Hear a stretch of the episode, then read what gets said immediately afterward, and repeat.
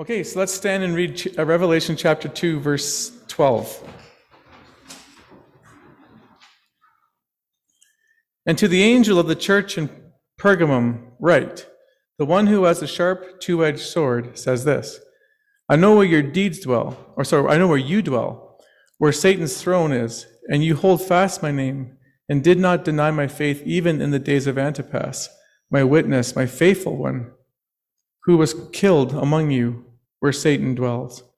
But I have a few things against you, because you have there some who hold the teaching of Balaam, who kept teaching Balak to put a stumbling block before the sons of Israel, to eat things sacrificed to idols and to commit acts of immorality. So you also have some who in the same way hold to the teaching of the Nicolaitans. Therefore repent, or else I'm coming to you quickly, and I will make war against them with the sword of my mouth. He who has an ear, let him hear what the Spirit has to say to the churches. To him who overcomes, to him I will give this, uh, some of the hidden manna, and I will give him a white stone and a new name written on the stone, which no one knows but he who receives it. Please be seated. Well, as you can tell by our reading this morning, uh, we're back once again in the seven churches, and today we're looking at the third church that Jesus addresses, uh, the church of Pergamum. And as per usual, I'm going to follow the same outline as every week. And the outline will be as follows We're going to look at the church in the city, the correspondent, Jesus' words of com- commendation, the concern, his command, and the call to conquer. So, Pergamum uh, was, you can see on the map here, is the farthest northern city on this map of the seven churches. 160 kilometers or so from here, basically here to Red Deer, away from Ephesus, and it's about 25 kilometers inland. So it's different than the other two cities in that it's not a port city, it's, it's, it's on the inland. Now, what's cool is that city still exists today, and it's called Bergama. It's got 102,000 people in it as approximation, and this is what it looks like. Well, I'm going to show you another picture of this, but this is at the top of the of the the hill, the cone shaped hill in Pergamum, looking down uh, where the ancient city was, looking down on where the modern city is today. So it's a, it's a beautiful view from up there. But unfortunately, uh, like the city of Smyrna, um, there's no biblical information given to us about the city in itself and even um, its origins in terms of the church. All we know is the same verse we use every week from Acts chapter 19 and verse 10 it says that in Ephesus there was a school of Tyrannus, and that out of that school the word of God kept spreading through Asia. So we assume then that Pergamum was planted as a church by those who were trained at the school of Ephesus by Paul. Now, the best I can do, therefore, is to give you outside biblical sources, and I always I don't always like doing that because you never know how trustworthy they can be. But I read at least six commentaries on this, and they're virtually all unanimous. So wherever they're gaining their sources, they're the scholars that do the work. So you can do with this, with this information what you like. But archaeology does prove, uh, I, I mean, a huge amount of what I'm going to say to you. So what we know about Pergamum was it was unique in the other seven cities in Asia in that it was the Asia, Asia's capital. So um, it had been for a long time, even before Christ was born. Now, it boasted uh, the second biggest library apparently in the world next to Alexandria in Egypt and had a giant amphitheater that could sit 10,000 people. Now, this is undeniable because there's archaeological evidence of this. this is a cool, imagine going as a tourist to see this. This is on the side of the hill, and that's the amphitheater that would have had like plays and all sorts of cool stuff to listen to. So anyway, it was, it was a, obviously a city of culture and learning if it had a library uh, second the biggest in that world, and this giant amphitheater. But unfortunately, like Smyrna before it and Ephesus, uh, this city uh, was full of idolatry, was steeped in idolatry. And of uh, the archaeological remains today actually show temples dedicated to two gods in particular. We have Zeus. This is the uh, moorings of some of the altars of Zeus up there. That's uh, Obviously, that's at the top of the hill looking down on the city. That's Bergama today. But we can see some of the archaeological remains, and there's a massive altar dedicated to Zeus there. And according to one of my commentators, Bruce Metzger, he said animal sacrifices burned 24 hours a day. so that a column of smoke could be constantly seen from miles around. Now, below the amphitheater was uh, this, um, this um, actually, that's a picture of uh, the altar of Zeus and the temple of Zeus using the colonnades at the top and reconstructing it. And so that's in Germany. You can go visit it. That's not life size, I believe. It's just a, a good example, of what it would have looked like. Um, down below was a, a, temple dedicated to Asclepius. And Asclepius was the god of healing in that culture. And so these are some of the ruins. But interestingly enough, the, the snake was the symbol of the god of healing, Asclepius. And we can see snakes on this uh, column here as part of the archaeological evidence of, of that temple being there. Now, what would happen is if you were sick, you would go to that temple and lay in the floor and in the healing centers, and snakes that were not poisonous would crawl over you, in essence, to bring healing to your body. And that was part of the temporal worship. Now, isn't it interesting? I just thought of this. Like, what is the symbol today for the medical profession on the ambulance? A snake, right? Very fascinating that we haven't moved too far in 2,000 years in terms of how we view uh, that, anyhow. Just do with that what you like, but can't deny it's on the ambulance today. So, anyhow, so the god of Asclepius, the god of Zeus. Now, there's one other key thing. Remember, we spoke about uh, Smyrna being a neokoros, meaning a temple warden. Remember what that means. You were given the special privilege by Rome to build an, a temple to the emperor. Well, in, in John's day, uh, these guys were the first ones to ever receive the title of neokoros. So them and Smyrna had that title, but they were first. They were 50 years ahead of Smyrna in that. And so they were the first ones to uh, really take emperor worship to a new level and, and really uh, advocate the imperial cult of Rome. So when we look at all this together, then we can see that uh, uh, this is why in verse 13, he can say this to the Pergamum Christians I know where you dwell, where Satan's throne is. And then he later on he says, where Satan dwells. So we've got sort of like cities steeped in idolatry, but Pergamum is the chief city where Jesus himself says Satan's home is actually there, and the throne's a picture of kingship. So Satan's king in your town. And so when you look at the, the temples of Zeus and Asclepius and all these things, the archaeological remains don't lie. they tell you what was there and what was going on. And so this is the kind of environment that Christians live in. And so being a follower of Christ in that environment would be extremely trying. Number one, because the persecution, if you didn't worship the emperor. Number two, the temptations to succumb to the culture the temptations to kind of culture when everywhere around you is just temple after temple of just worshiping these false gods and all the immorality that went along with it. So then Jesus writes them as the correspondent in verse 8, or actually verse 8, um, in verse uh, 12. He says, The one who has the sharp edge, sharp two edged sword says this. Now, this image then of him standing over the city with a sword is important because really it's a picture of him ready to go to war. It's a picture of him ready to execute judgment. This is obvious in chapter 19 and verse 15, where the sword is used again, and it's Jesus who has the sword. Listen to these words From his mouth comes a sharp sword, so that with it he may strike down the nations, and he will rule them with a rod of iron. And he, and he treads the winepress of the fierce wrath of God, the Almighty. So again, the sword is a picture of God's judgment, and no doubt, because we're going to learn here that the church in Pergamum have been loyal in one way, but compromised in another. And so he wants to remind them of, I don't mess around with what you're compromising in. It'll be a word to us as well. So let's look at the commendation in verse uh, 13. He says, I know where you dwell, where Satan's throne is and you hold fast my name, and did not deny my faith even in the days of Antipas, my witness, my faithful witness, who was killed among you where Satan dwells. So the praise here is very obvious. It's similar to that of Smyrna.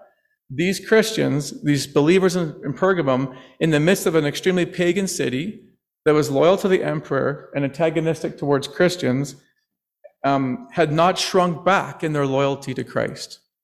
They had not shrunken back. They, in fact, he says there, you have held fast my name and you've not denied the faith, the gospel message. Now, this is remarkable um, when you consider uh, this on a couple different fronts. Number one, someone in their congregation had already lost their life. This guy named Antipas, and he says, He was killed among you, and he was my faithful witness. So it's one thing to be threatened with, with uh, death and martyrdom, it's one thing to have it occur in your midst and still stand strong. Well, these believers in the days of Antipas, when they lost one of their own, didn't shrink back in denying Christ's name and didn't and were continuing to do so in that city, knowing one of their own had lost their lives. So that's an incredible testimony to their, their, their commitments to Christ. But I think back to this whole thing about Satan's throne and Satan's dwelling, it's really important too in terms of the spiritual atmosphere they live in. They're living in a satanic, satanic culture, and they're still able to withstand the daily pressures in terms of um, what it requires to live as a believer back then. So that's listed out to me in a couple of different ways. First of all, Jesus says, I know what's going on. I know where you live. May this be an encouragement to us because he knows, therefore, the challenges that you and I face. He knows where you're being challenged in your loyalty to Christ. He knows if there's issues at work. He knows if there's issues in your family. He knows if there is there issues if you're going to school and you're in college or university and you know the pressures of the, of the classroom setting and the teacher's environment. He knows all of it. And so the call of encouragement to us, he knows what's going on and he wants us to be like Antipas in terms of our faithful witness. The second, though, was really fascinating to me is that his comment about where he knew where Satan actually had dominion, where he was king and where he had authority. He knew the spiritual atmosphere of the city. And of the seven churches, this is the only one that's given this title. So it got me thinking. It got me really thinking about everything in light of our, of our, our prayer ministry and what we're trying to accomplish in the community.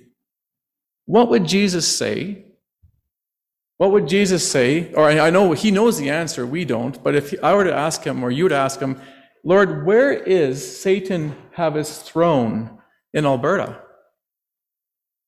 Where does Satan actually dwell in Alberta? What city would he choose? What town would he pick? Let's make it smaller. Lord, where in Okotoks where in Okotoks? The north, the south, the east, and the west? Where, where does Satan have dominion in our community? Where is his ultimate authority being expressed from? Right? It's really, really fascinating because, again, whatever, whatever's going on in Pergamum, he recognizes the spiritual authorities in that community or in that city. And he's saying, I'm fully aware of the spiritual oppression in that, in there, but I'm proud of you that you have stood loyal to me. So may that be said of us as, uh, uh, you know, as we, through our prayer ministries are going, and our ministry in the streets, are going to find out a lot more about what's going on probably in Okotoks than we originally know right now. So, even though they've been loyal in one way, they'd compromised in another. So we pick this up in verse 14. I have a few things against you because you have been, you have there some who hold the teaching of Balaam who kept teaching Balak to put a stumbling block before the sons of Israel, to eat things sacrificed to idols, and to commit acts of immorality.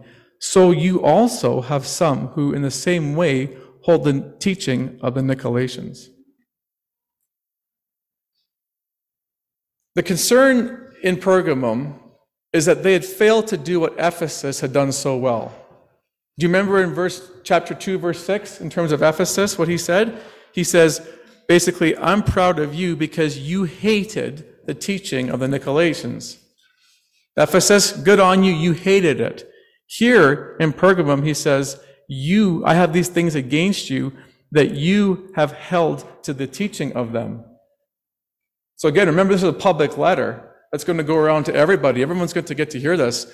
So while people are celebrating what Ephesus did, uh, Pergamum is going to look embarrassed as, they, as their spiritual report card is read to the other seven churches to find out where they're at. And they had failed, they'd compromised in this teaching and adhered to the false teaching of the Nicolaitans. Now, we don't know anything about the Nicolaitans, but it's compared to that of Balaam. He says, I have a few things against you because you have there some who hold to the teaching of Balaam. So we need to look at Balaam to figure this out. And if you like to put numbers and notes in your Bible, you'll want to write down Numbers 22 through 25, and especially chapter 31, verse 16. 31, 16. So let me give you the Coles Notes version so we don't read It'll take us an hour to basically read all that stuff in Numbers. So let's, uh, let's go give you the Coles Notes version.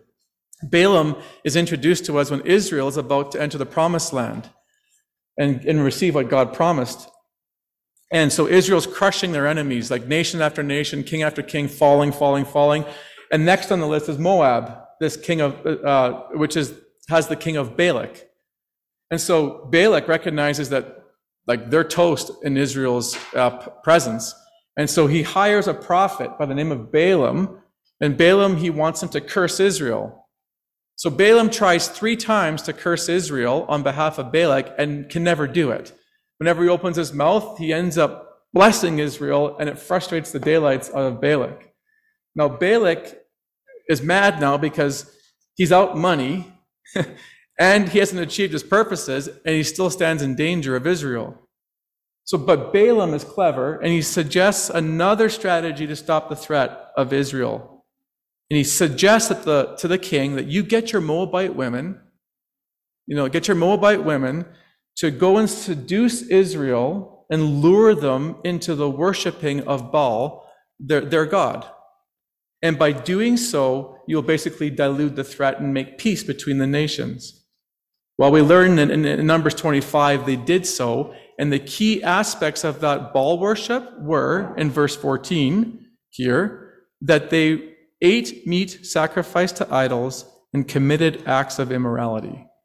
And so we know this in the Greco Roman culture and even in the, uh, uh, the Canaanite culture that sexual immorality and idol worship went hand in hand. They were synonymous with one another.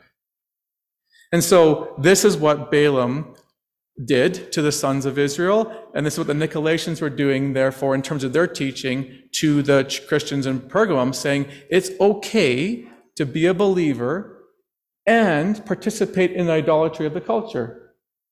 You are free to eat meat sacrificed to idols, and you're free to associate uh, in the immorality department in that idol worship. And so all these things, church, would have occurred in the temple.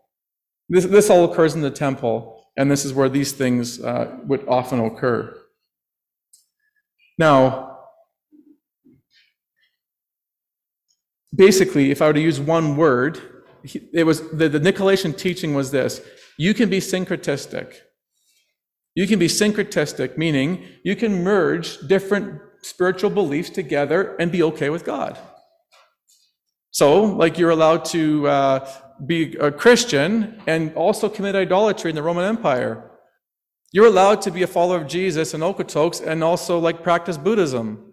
Or you're allowed to be, you know, you're allowed to, you know, um, play around with crystals and also follow Jesus Christ. And this is what the Nicolaitan teaching was kind of saying. But Jesus says, you might think that's okay, but not on my watch. I got a sword and I'm coming after you. Now, it's important to notice the distinction between the two groups here, though, because not there was kind of two things going on in the church in Pergamum. There were some who had embraced it fully, and others who hadn't, but were standing by and watching. Did you notice that in verse 14? I have a few things against you, the church in Pergamum, because you have some who hold the teaching of Balaam. So, Genesis House, I have something, Jesus has something against us because some of us have adopted a heretical teaching. But not everybody. But there's a problem. Some are standing by and watching this going on and turning a blind eye. And some are fully embraced. But Jesus isn't happy with either one of them. So the question is how did this happen? How does this happen? especially in light of the Jerusalem Council that happened 40 years earlier. Now, if you're not familiar with the Jerusalem Council, you can find it in Acts 15. So here, it's the first council that ever happened in the Bible, the most important one, because the question was this What must a person do to be saved? What, what was the requirement for someone to inherit eternal life and be good with God? And so everyone knew that it was receiving salvation through faith in Jesus Christ. But the debate was where does the Mosaic law fit into that belief?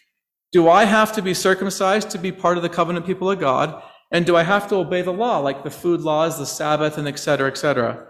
And so they have a council. And Peter stands up and says, Why would you put on the Gentile Christians a yoke that even the, the my, our forefathers, our Jewish people, could not bear? In other words, the law is impossible to ever obey 100%. You just won't do it. He says, therefore, it's by faith in Christ alone that you receive eternal life. And the congregation goes crazy. But, a big but, um, they understand there's going to be Jewish Gentile tensions in the community because that sounds like it's a green light to do anything else you want. And uh, James stands up and he says, We've got one more admonition to you guys. And this is what he says it's my judgment, therefore, that we should not make it difficult for the Gentiles who are turning to God. Instead, we should write to them telling them to abstain from food polluted by idols, from sexual immorality, and from meat, the meat of strangled animals, and from blood. Now, where does this stuff happen in Greco Roman culture?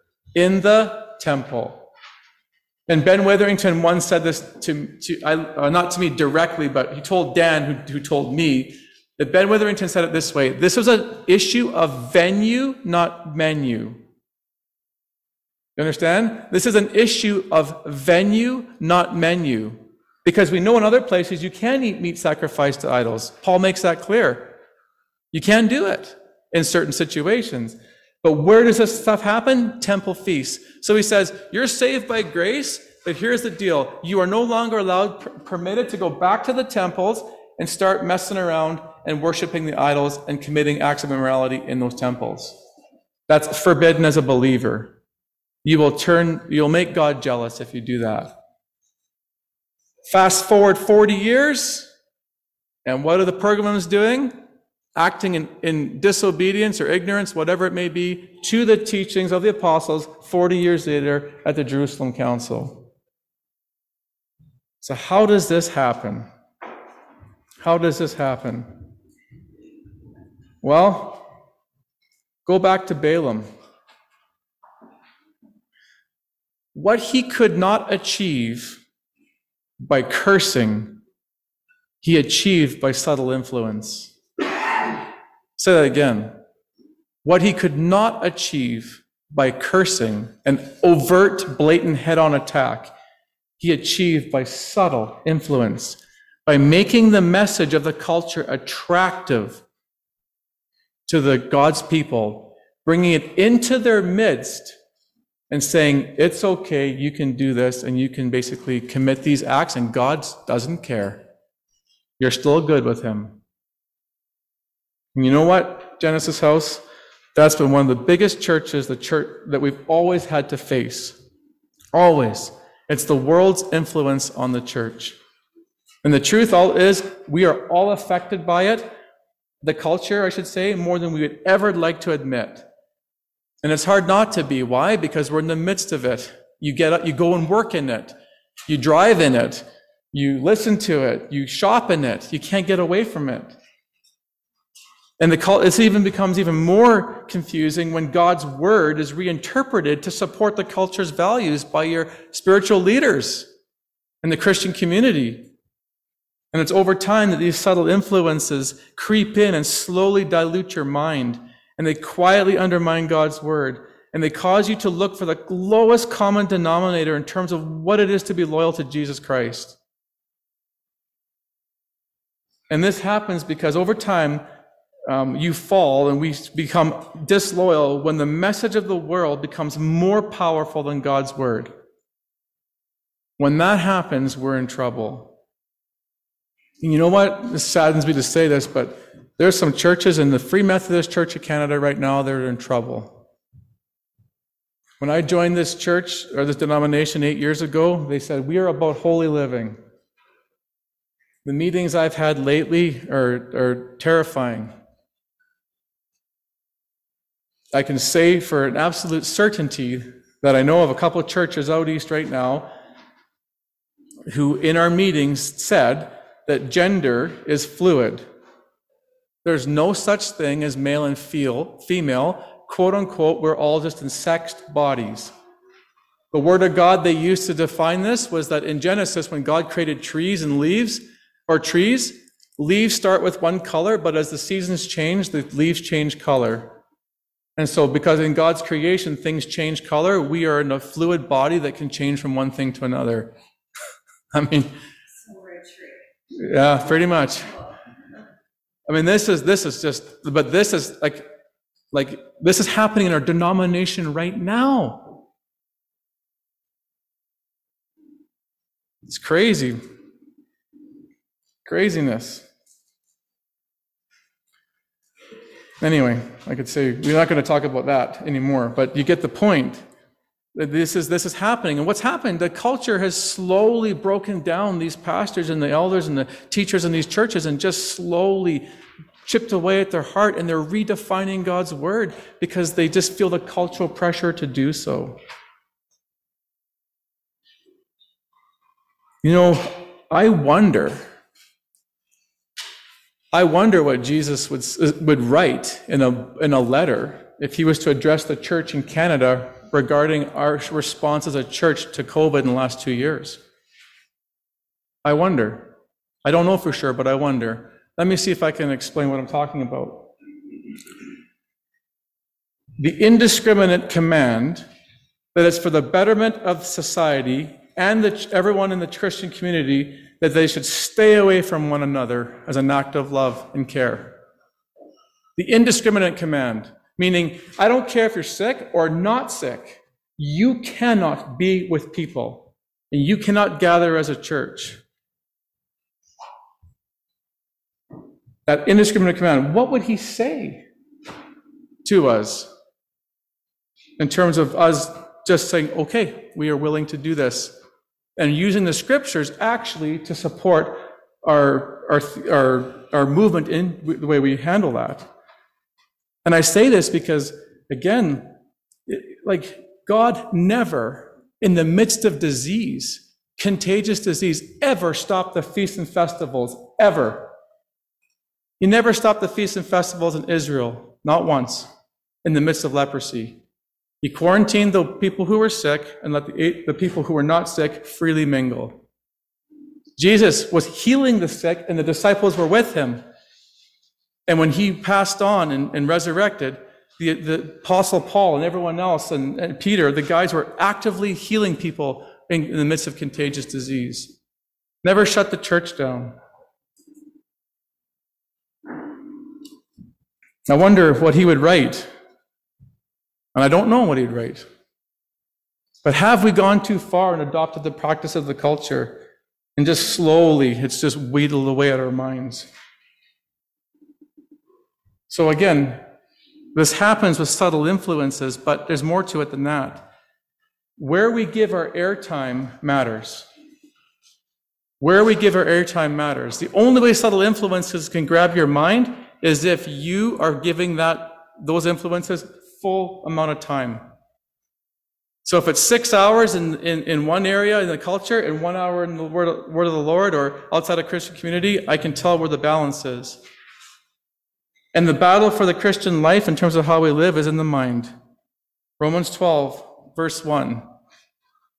Do not be conformed to this world, be, be transformed by the renewing of your mind. You can't be transformed if you're living in the culture and just and getting all your cues from it. We have to be careful where we give our airtime. And so Jesus made it clear in terms of the Pergamon church with the sexual morality and temple worship uh, that he had a command for them. And we pick it up in verse 16. He said, Therefore, repent, or else I'm coming to you quickly, and I will make war against them with the sword of my mouth.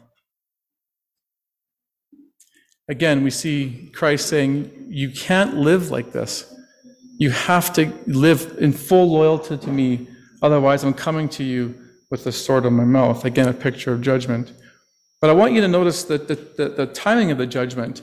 We often think of judgment in terms of eternal life when we stand before God and He says, you know, you know, enter or don't enter heaven kind of thing. But this is not judgment in the future. This is judgment here in this lifetime. I'm coming to you to make judgment here and now. It's, it's imminent. It's happening in this lifetime. Now, the manner in which the judgment is, is um, uh, going to be attributed, we don't know because he doesn't say, but we, does, we do know that he is. But it is interesting that he actually uses the word sword here because uh, Balak actually lost his life to the sword. and the Israelites, 24,000 died that day in, Mo- in the Moab uh, plains and again uh, died by the sword.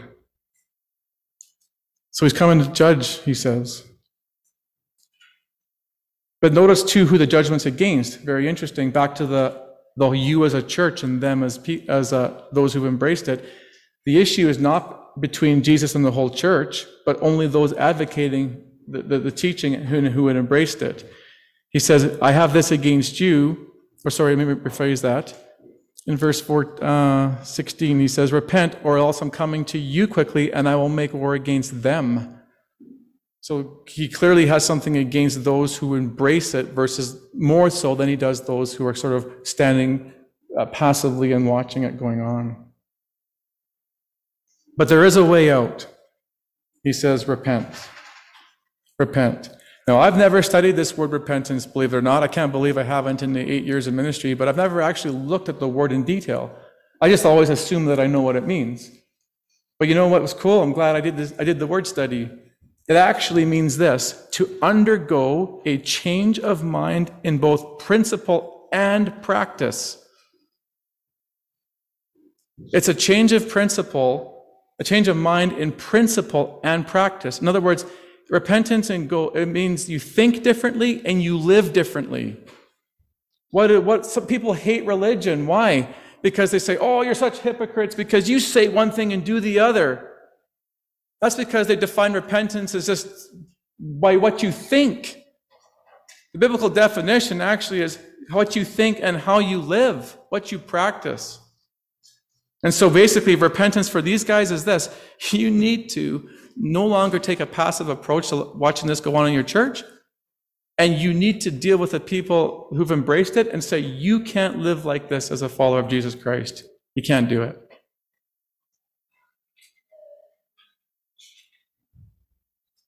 Now, two lessons before we move on to the final thing that I don't want you to miss on this. Number one, don't miss the heart of Christ. He's coming as a, as a judge. But he's been patient before he's brought judgment. It wasn't the first day they went to the temple that he threatened them. This has been going on for a while, and now he's got a message to them. So again, it speaks of God's grace. Yes, he's uh, going to bring judgment, but look at the heart of Christ. He's, he's slow and patient in bringing this judgment upon the church. But they're not to presume upon it. They're not to presume upon it. And he's trying to win them back. He's like, he does, this is really important too. He doesn't say that these people going to temple feasts are not Christians. I know that's hard to believe. He doesn't say you're syncretistic, but you're not a Christian. He says you are a Christian, but you got to stop this actions. You got to stop this behavior. So he's giving them this like this grace period where he recognizes them. I still think you like you're genuinely followers of me, but you can't live this way at the same time, like I am coming, so don't mess around because you can't live a double a double life. This is important for us when we help other people who are wayward in sin in the Christian community. We have to have the heart of Christ and be patient towards them as well. Knowing that we can't just say, well, you're not a Christian, but we can say this, like the Lord doesn't want you to live this way. He's got a better life for you than this. And so we're to patiently try to bring them back Galatians 6 1 says that, right? Those of you who are spiritual, try to restore somebody who is in the midst of sin and do it with a spirit of gentleness. Spirit of gentleness. But number two, I want you to lesson I want you to pull out of this is that this idea of the word tolerance versus intolerance. Jesus is um, clearly not tolerant. Very important in a culture that believes in tolerance. But he's intolerant to what's going on. So, what we learn from Christ is this to be a church, the church is to be an inclusive community in terms of ethnic identity, in terms of gender, in terms of social status, and how bad, no matter how bad your life has been in terms of a life of sin. Inclusive in all those ways. But we're not to be inclusive in all ideas, in all philosophy, and spiritual persuasion inclusive of, of human being, regardless of background, absolutely. Inclusive of everyone's ideas, despite their humanity, not a chance. Jesus says, I am the way, the truth, and the life. Truth, by definition, is intolerant because there's only one truth. Means everything else is wrong.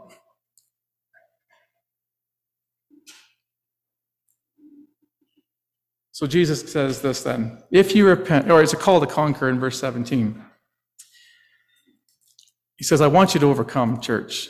He who has an ear, let him hear what the Spirit says to the churches. To him who overcomes, to him I will give some of the hidden manna, and I will give him a white stone and a new name written on it, which no one knows but he who receives it.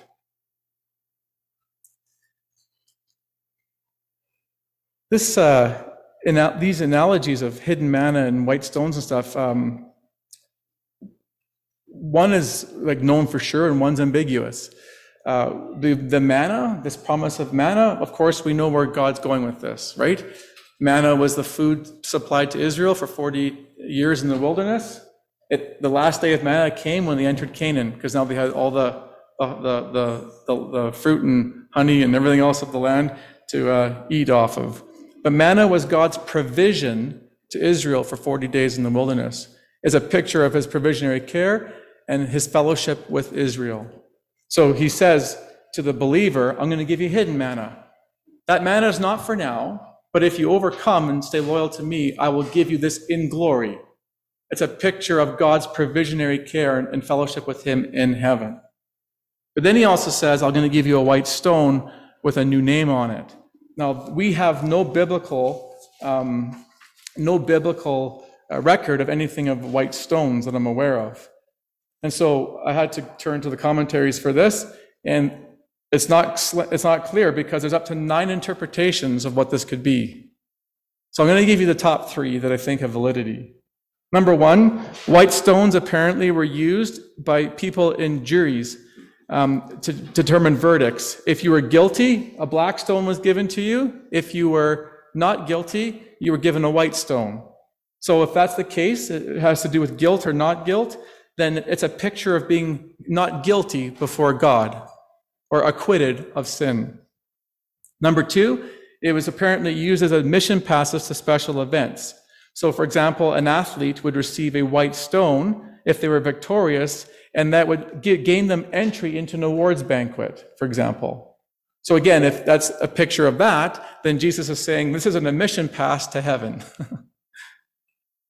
Third option, which can have some merit, is that when two friends were about to part ways and not see each other again, they would take a stone that was white, put both of their names on it, cut it in two, and, and give each other each other's names.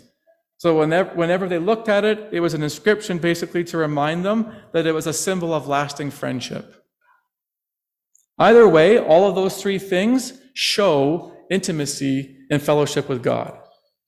And so here, in terms of uh, uh, this picture, then, we have Jesus saying this I'm going to give you the promise of fellowship, provision, and intimacy with me if you overcome. But we'll finish with a new name because this is kind of cool.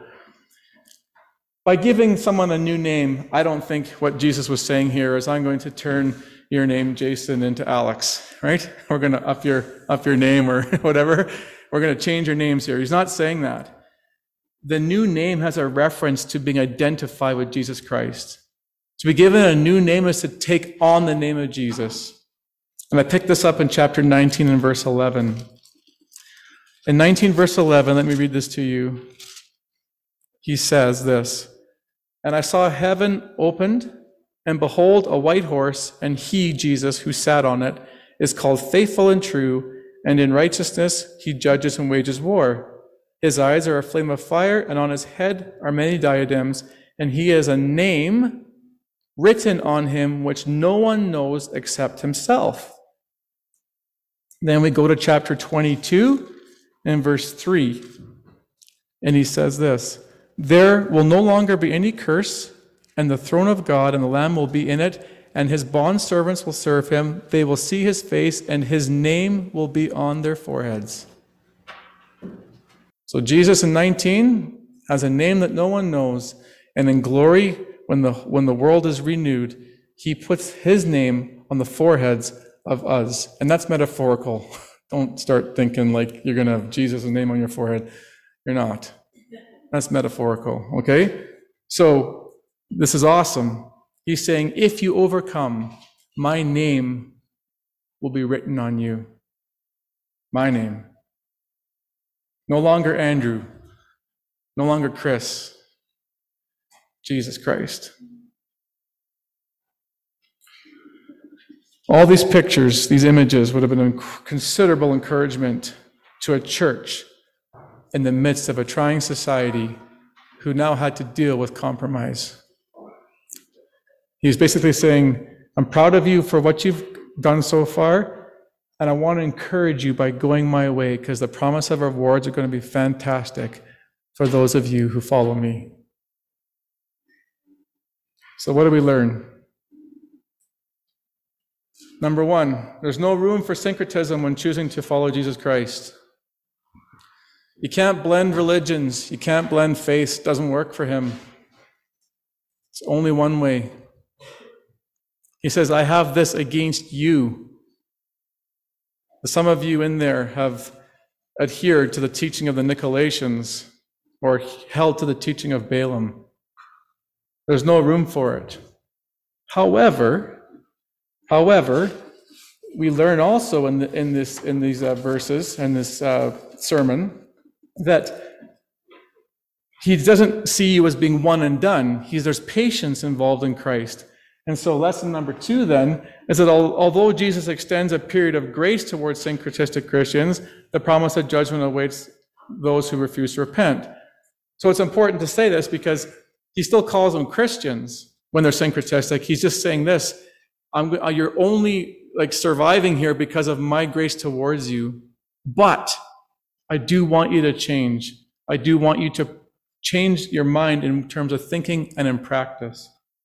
And so this is his message to us. Number three, I love this. Genuine biblical repentance is to undergo a change of mind in both principle and practice. I thought, why not make it a lesson? Let's define repentance for what it is in the scriptures. This would deal with all hypocrisy in the church, wouldn't it? In terms of why people always lump Christianity into uh, like different religions and people say they hate religions. Because what they're asking is, I just want to see consistency, at least practice what you preach. And I'm like, Amen. God thinks the same way as you do. I mean, that's what we're, that's what he cares about. Number four, since the subtle influences of our culture can easily draw us away from our loyalty to Christ, where we give our airtime greatly matters. So, time and attention, where is it? Listen, I speak as one who knows. In the last two years, when I have gone into my lowest places through this whole, this whole trying time, it's been when I have been out of the Word of God, limited in Christian fellowship, and just stuck in the news, stuck in social media, stuck in whatever. It absolutely kills me. I can't do it. Can't do it because that pervasive is as strong as I think I am in the Lord, as your shepherd and as your pastor, I am not impervious to those messages. My only way to survive is to stick to the Word of God and to know and stick to Christian community. It's my only way to survive. Finally, there are great eternal rewards awaiting those who refuse to tolerate syncretism. Lots said here and uh, I'd love to hear your thoughts and your feedbacks, and let's have our time of discussion as usual.